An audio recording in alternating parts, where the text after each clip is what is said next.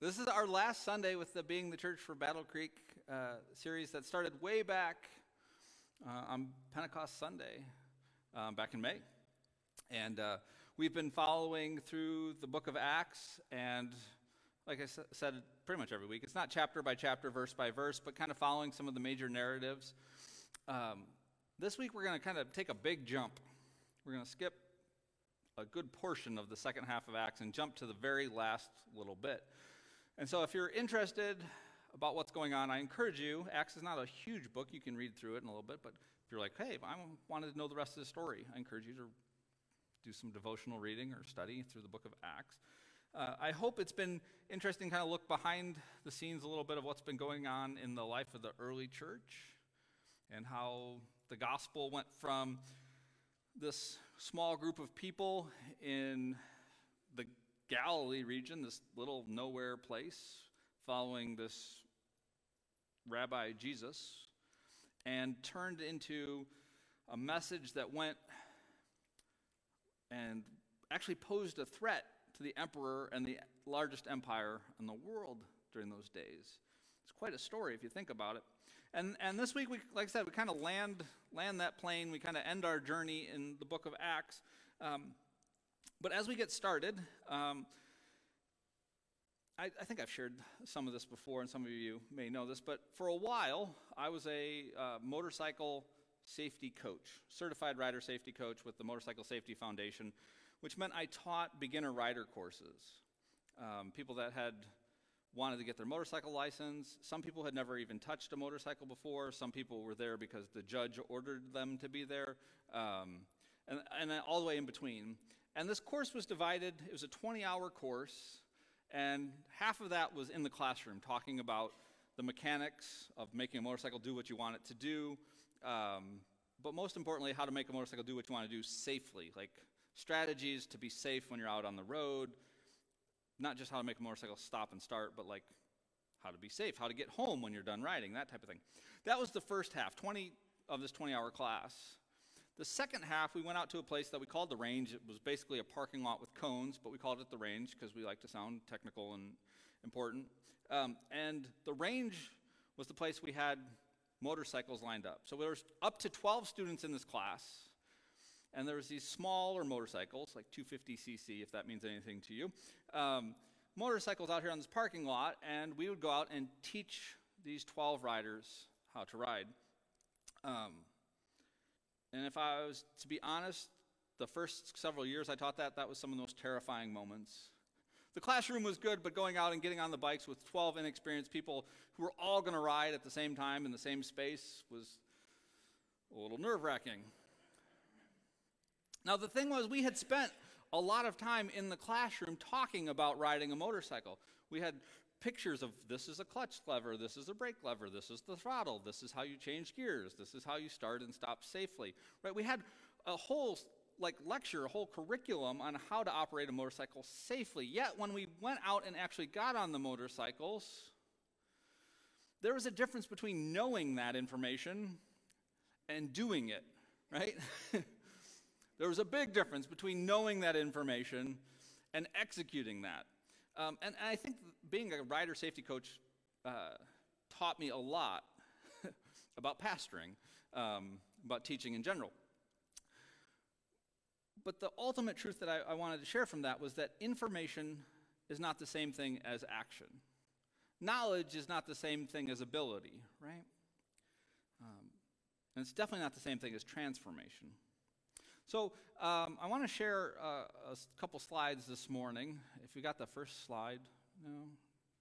Is there, is there one with like, uh, that's the one. So every week uh, when I go to prepare the sermon for the week, this is what I start with. This is my blank, and I hope you can see it. I kind of expanded it. This is my, my template that I start with. Um, when I read the scriptures for the week, the first thing I do is come up with the essence of the text. That's my way of trying to summarize the scripture that I read. And I really wrestle trying to get that down into one sentence. I want to be able to, to say, this is what this story was about. This is what, I mean, there's obviously more depth and more layers to it. But in one sentence, if somebody said, What's that scripture about? I want to be able to say that. And then kind of underneath that is essence of the sermon. If somebody wanted to say, What's your, What are you preaching about this week? I want to be able to say in one sentence what the sermon is about.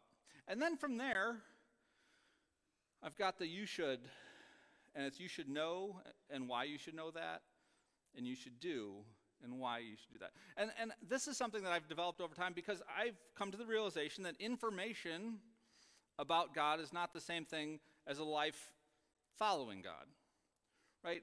That information about Jesus is not the same thing as being a disciple of Jesus. And so it's important that you know things, but I've added the do things. Do we have the next slide? Yeah, so this will be harder to see because it's smaller, but this is actually my sermon notes. I'm looking at the same thing. Um, so, essence of the text Paul arrives in Rome, lives under house arrest for two years, and proclaims the gospel in Rome. That's the scripture. That's the summary of the scripture that we're doing. The essence of the sermon, this is actually, believe it or not, a little bit wordier than what I like to have. This is a compound sentence. There's a comma in there, and I like to have simple, but uh, it says, a faith that stays in Jerusalem. I don't know why I'm looking up there. I have it right here. A faith that stays in Jerusalem that doesn't confront kingdoms of the world is a faith that refuses to declare the good news that all nations and all people are invited to surrender their independence and power, then pledge their allegiance to Jesus Christ and Christ alone. And then there's the, the what I want you to know and what I'd like for you to do, the invitation. And as I'm going through my sermon and I'm preparing, like if stuff doesn't fall within these buckets, they get it gets left out, it gets cut off. Some some really good stuff. There's a lot of information and commentaries. There's a lot of things that I've learned over studies over the year. But if it doesn't fit in, in that, this is what I want to preach. It, it, doesn't, it doesn't get on.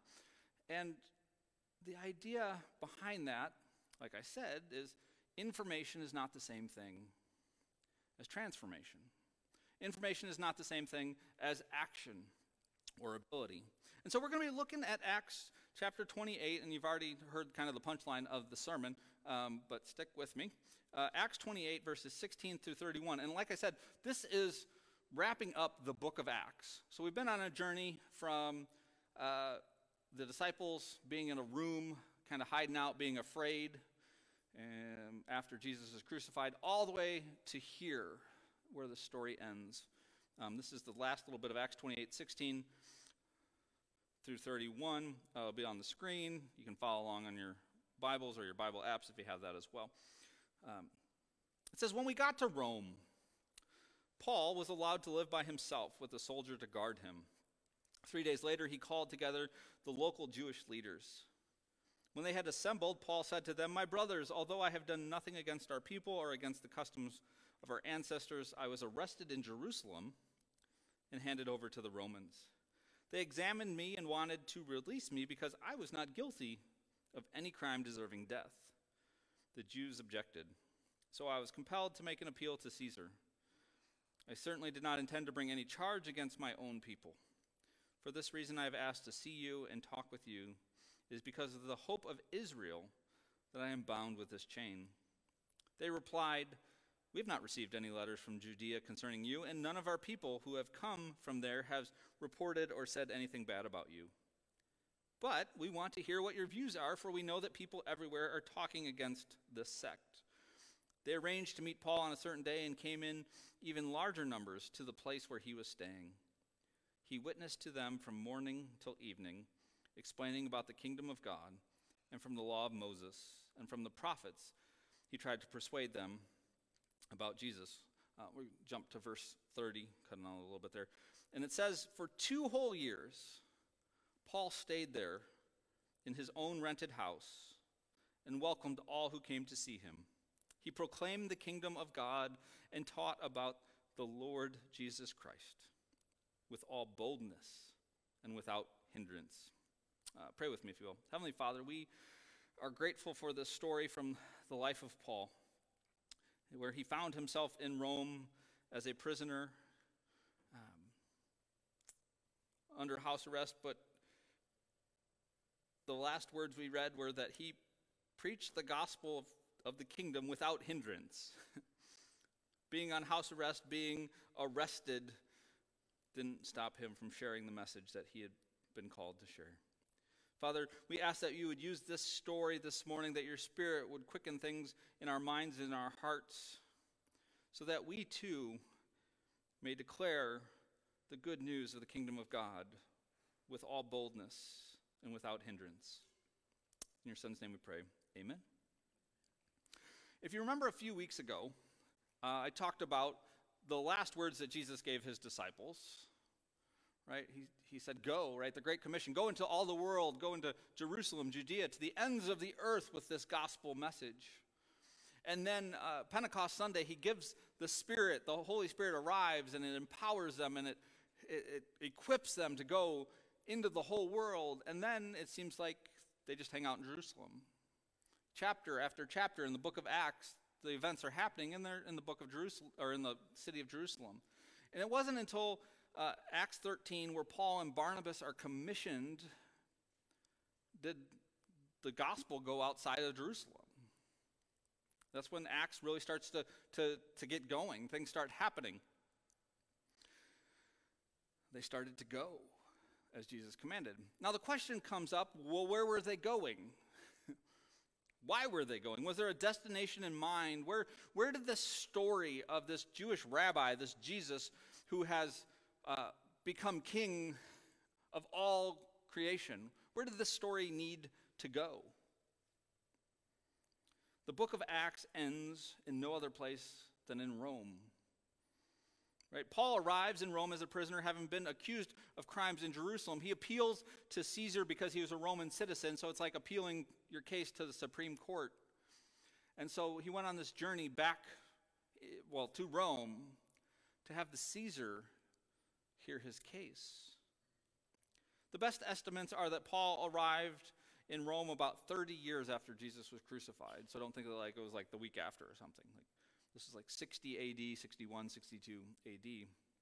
And by the time he gets to Rome, he's kind of a celebrity. They, people know who he is, right? And so when he, he talks to the people that come to visit him, he says, I don't have any, any charges. I don't have any problem with the Jews. I'm not here to stir up trouble for, for you guys.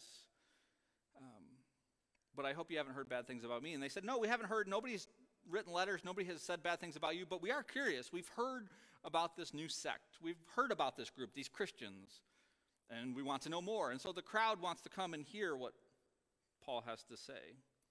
And so during his two years in Rome, Paul preaches the gospel to anyone who would come visit him. Like he couldn't go out, he was on house arrest, but they could come visit him. And he did, and he, a lot of people came to visit him. There's a point in Paul's story where he's set free and he goes back out and starts preaching the gospel all over the place, and then he gets in trouble again, and he, he ends up getting arrested, um, this time with a, a different emperor, different people in charge. And he's given a merciful death of beheading as the punishment for his crimes against the empire. Um, there's another character in the story of, of Acts, Peter, which we kind of followed for a little bit, one of his sermons and some of the other activities in his journey of faith. And Peter goes to Rome as well. Right? You may know Peter, if you know your Catholic Church history, you may know that Peter was viewed as the first bishop of Rome, and the bishop of Rome becomes the pope, and so Peter was, is viewed through tradition as the first pope in Rome. So Peter gets to Rome as well. So Paul had to go to Rome, Peter had to go to Rome. Peter gets persecuted as well, though, and he is crucified in a slow and torturous death. So Peter and Paul both gave their lives bringing the gospel of Jesus to the doorstep of the emperor. They both gave their lives in order to bring this gospel to Rome. Why did they have to go to Rome? Like of all the world that they could to could go to, why did Peter and Paul have to go to Rome and give their lives to share this message? I mean, honestly, there was safer places to do church. there were safer places to be the church. There were safer places. Like Paul could have just kept writing letters his whole life. Why did he have to go to Rome? Obviously, he was a prisoner. Um, but he's the one that appealed to Rome. It was his choice.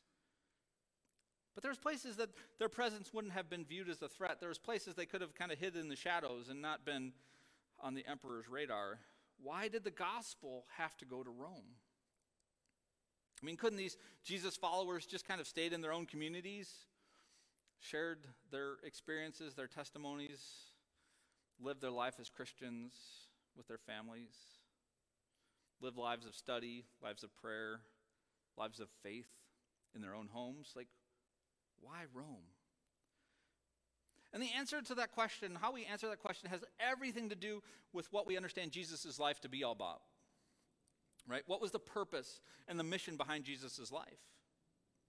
Was Jesus here to teach us information about God and then give us a ticket to heaven when we die?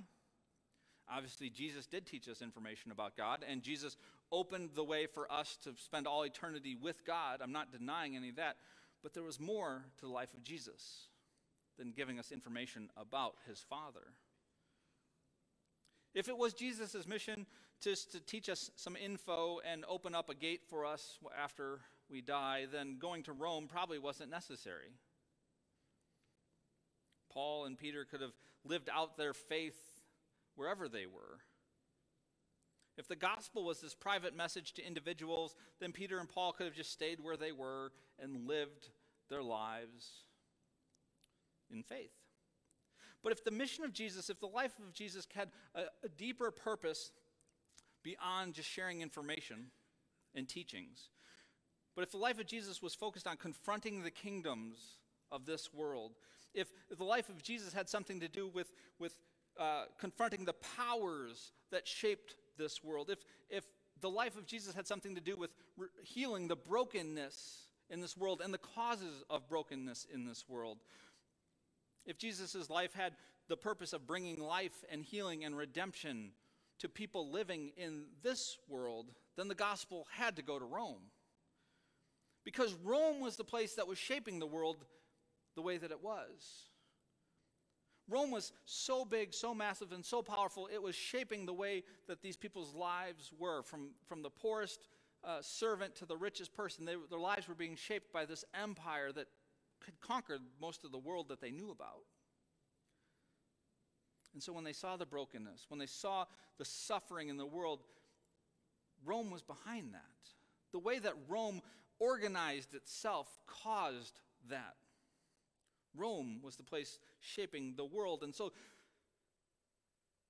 it shaped the world in the ways that were not how God wanted it to be. And so it, it had to be the destination.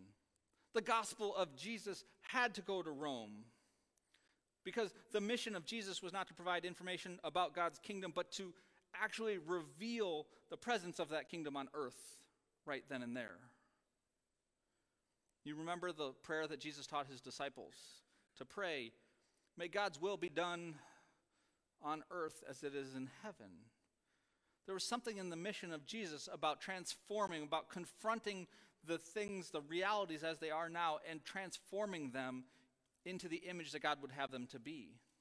May earth be shaped the way that God wants it to be, as it is in heaven. May this place right now be shaped and created in the image, in the form that God wa- intended it to be. God created things and it was good, but things have gotten off track. And so there's other powers at work shaping the world, forming the world. So the gospel was not just a private announcement to individuals about going to heaven when they die, the gospel was a public declaration to the entire world proclaiming that the kingdom of God had come. And God is reigning over all the nations through his son Jesus Christ. This was the message. This was the gospel. And Paul and Peter and the others knew this good news. They heard that Jesus was king over all of creation and was at work restoring and redeeming these things. And they said, We have got to go and confront the powers that are corrupting this world. And so they went and they stood right under the nose of the emperor, right in the heart of Rome, and said, There's a new king who rules this place. You think you're in charge, but there's a new king who rules this world. And then they had the boldness to say, Submit to that king. and ruler of this whole world, Jesus Christ. The gospel had to go to Rome because only in Rome could the powers of this world be confronted with the truth that they were no longer in charge. They needed to hear it. There was a victory won on the cross. There's a new king. The earth is under control of a new king. You're no longer in charge. You no longer have authority here. You no longer get to say how this world works. You can try, you can fight, but Jesus is king of all kings. He's the Lord of all lords. He's the ruler of heaven and earth, the Alpha and the Omega, the beginning and the end. They had to go to Rome and say, Jesus is your king. Paul boldly took that message to Rome to confront the very powers from which God was claiming authority over. Paul and Peter went to Rome to declare that Jesus was king, and they did so with their actions and with their words. So, what does this have to do with us some 2,000 years later? Obviously, Rome is not what it once was. It's a city in Italy. Kind of a touristy place. You know, you can go get some pizza, I guess. I don't know. Um, no, I like. I, has anybody been to Rome? Anybody? A couple folks. Uh, it's on my bucket list. I'd love to go visit. But it's not really a threat anymore, right? It's not shaping the way we live our lives today. So Rome is just a city in Italy. But what does it mean to be a church that proclaims the gospel of Jesus today? Do we understand that the, the work that God is doing in the world is bigger than just sharing some information? Do we believe that God has a plan for this world that we live in right now? I mean, we, we know that God has a plan for us when we pass to the next life, right? But does, do we believe that God has a plan for the world in this life? Do we believe that God is working right now to confront the powers of this world that lead to brokenness, pain, suffering, death? Can we as a church pray, Your will be done in Battle Creek as it is in heaven? Are we bold enough to see our part in confronting those powers and the kingdoms of this world? Now, obviously, there isn't a Roman emperor. There isn't a Roman empire that we can point to and say, ah, that's, that's the enemy. We need to go share the message there. There isn't a, a, a Rome making Battle Creek, for example, the way that Battle Creek is today. But we can see things that our work they're at work in our lives. They're at work in our families, in our schools, in our places of employment. They're at work in our churches. They're at work in our communities that work against the redemptive and transformational work of God. Can you see that while there isn't one big Rome anymore, that there's a lot of little Romes present in our lives and in the lives of people we care deeply about? There are forces at work that seek to destroy, that seek to kill, that seek to inflict pain, suffering, and death.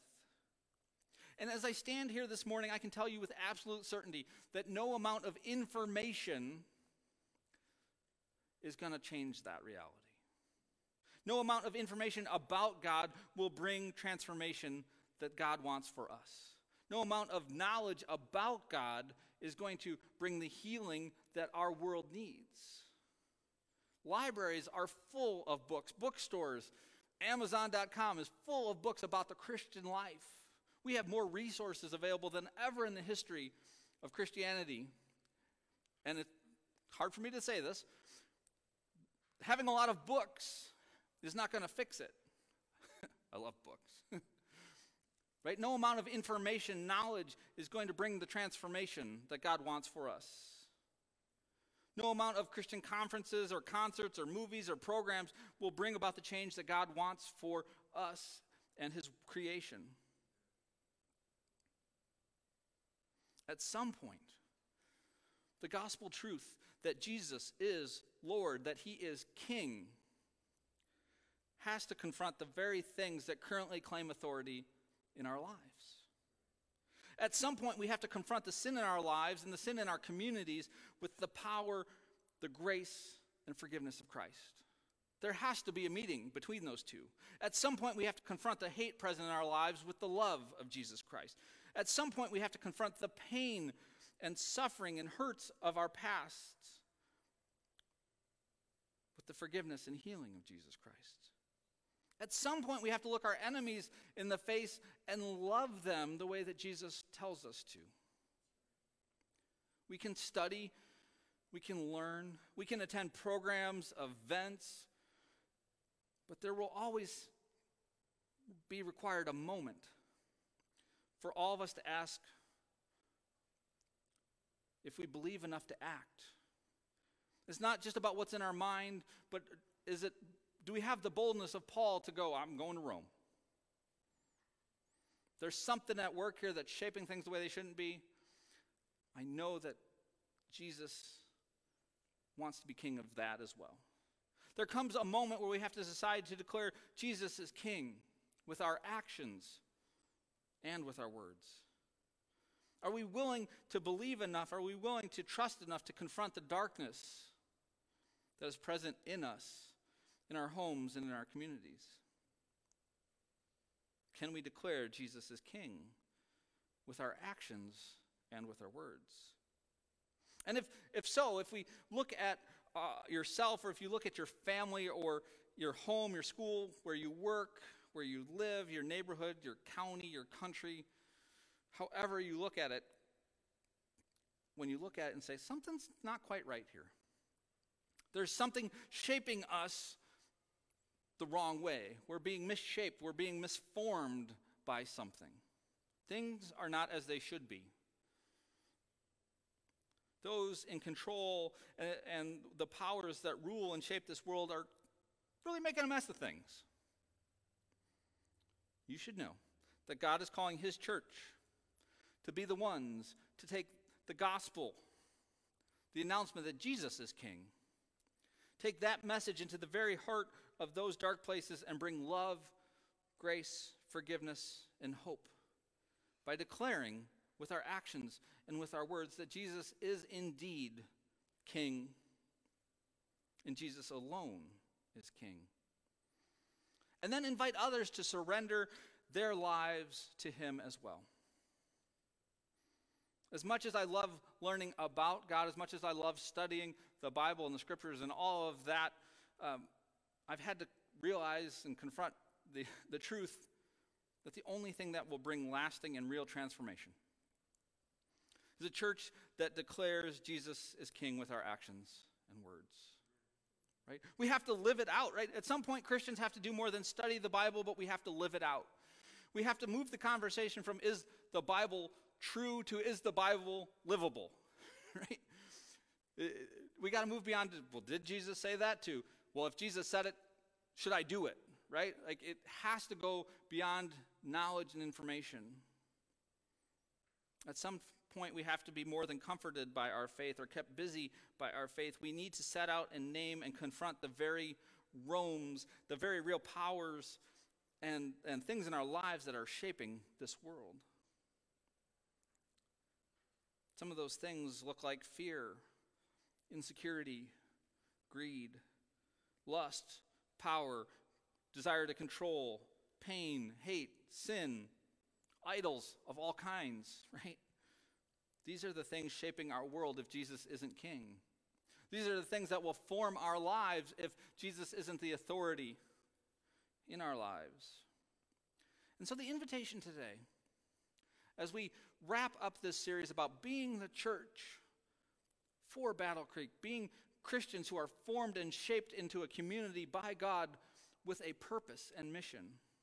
The invitation for us today is to take our faith seriously enough to let it push us into places we wouldn't normally go. Right? Paul didn't want to go to Rome on a tourist thing. He wasn't there as I mean, I want to go now as a tourist thing, but like he didn't go be like, let's go see some sights. He wouldn't have gone there if it wasn't for the gospel. Let God send you to Rome. We are, in fact, the church. God has gathered us together with a purpose, and that's to be a church that declares Jesus is king with our actions and our words. If we understand the entirety of the story of God in the Bible, if we see that as God's story, um, we see the beginning where sin entered in. Like God created perfect creation. And sin entered in, and brokenness entered in, and has been creating chaos and pain ever since. But as Christians, we believe that God is working in the world to restore and redeem that lost, uh, paradise, that lost relationship, that lost garden, right? God is at work in the world to challenge those who have laid claim as kings and lords. You can claim it, but it's not yours. The end of the Bible story, you get to the end of it. The Bible presents to us a beautiful image. The Bible is celebrating a world made new that has Jesus as king ruling all nations, all people, with the church by his side. Just real quick, I'm going to jump to Revelation chapter 21, very near the end of the Bible. And we're just going to look at a few quick verses. It's not going to be on the screen. Um, you don't need to turn there unless you want to. But I want you to hear this image of this is where the Bible is going. This is where the story of Jesus is going. This is where the story of God is going. Revelation 21, verse 1. Then I saw a new heaven and a new earth, for the first heaven and the first earth had passed away, and there was no longer any sea. I saw the holy city, a new Jerusalem, coming down out of heaven from God, prepared as a bride, beautifully dressed for her husband. And I heard a loud voice from the throne saying, Look, God's dwelling place is now among the people, and he will dwell with them. They will be his people, and God himself will be with them and be their God. He will wipe away every tear from their eyes. There will be no more death, or mourning, or crying, or pain, for the old order of things has passed away. He who was seated on the throne said, I am making everything new. Then he said, Write this down, for these words are trustworthy and true. He said to me, It is done. I am the Alpha and the Omega, the beginning and the end. To the thirsty, I will give water without cost from the spring of the water of life. The story of God ends with all things having been made new. And the one on the throne who says, I am the Alpha and Omega, is Jesus. We are in the middle of this story. Like, we're in the middle of this story where Jesus is at work toppling the powers and principalities that rule the world that claim to be Lord. The victory was won on Good Friday and on Easter Sunday morning, but it takes time for all the world to come under the authority, the kingship of Jesus. There's still some rebel, rebellions going on. There's some people that haven't heard Jesus as king. There's still some people that refuse to acknowledge Jesus as king. But we as the church get to experience life under the leadership of King Jesus now. We as the church are invited to participate in that grand story, that trajectory of history, as God makes all things new. So let us continue to commit to be a church that declares Jesus as King with our actions and with our words. Let us ask ourselves how do our words announce to the world that Jesus is King? How do we surrender our words to the authority of King Jesus? How do our actions announce that Jesus is King? And how do we surrender our actions to the authority of Jesus? We don't just want to know a better way. That would be tragic. To be sinking in sin and brokenness and to hear of a better way, to know of a better way, but not to live the, be- the better way. We don't want to just know about new life in Jesus, but we want to live this new life in Jesus. And as our eyes look outside of our church into our communities, we can confess and acknowledge the truth that Battle Creek needs to be remade, reshaped, not by the powers of the world, but by the authority of King Jesus, according to Jesus' plans, according to Jesus' will. So let us commit to being a church that declares Jesus is King with our actions and with our words. Going to invite the worship team to come and lead us in a moment of response. As they come, let me pray. Heavenly Father, Paul and Peter went to Rome to declare Jesus is King. It took boldness, it took trust, it took faith. But I think the image of the scales falling off Paul's eyes when he met Jesus meant that he finally saw the world for what it was. He saw that the world needed salvation, that the world needed Jesus. And so he had to go to Rome. He had to look the brokenness and the darkness in the face and say, You have no authority here anymore. There's a new king. You can think you're in charge. But Jesus defeated death on the cross. And the resurrection is evidence that there is new life in Christ.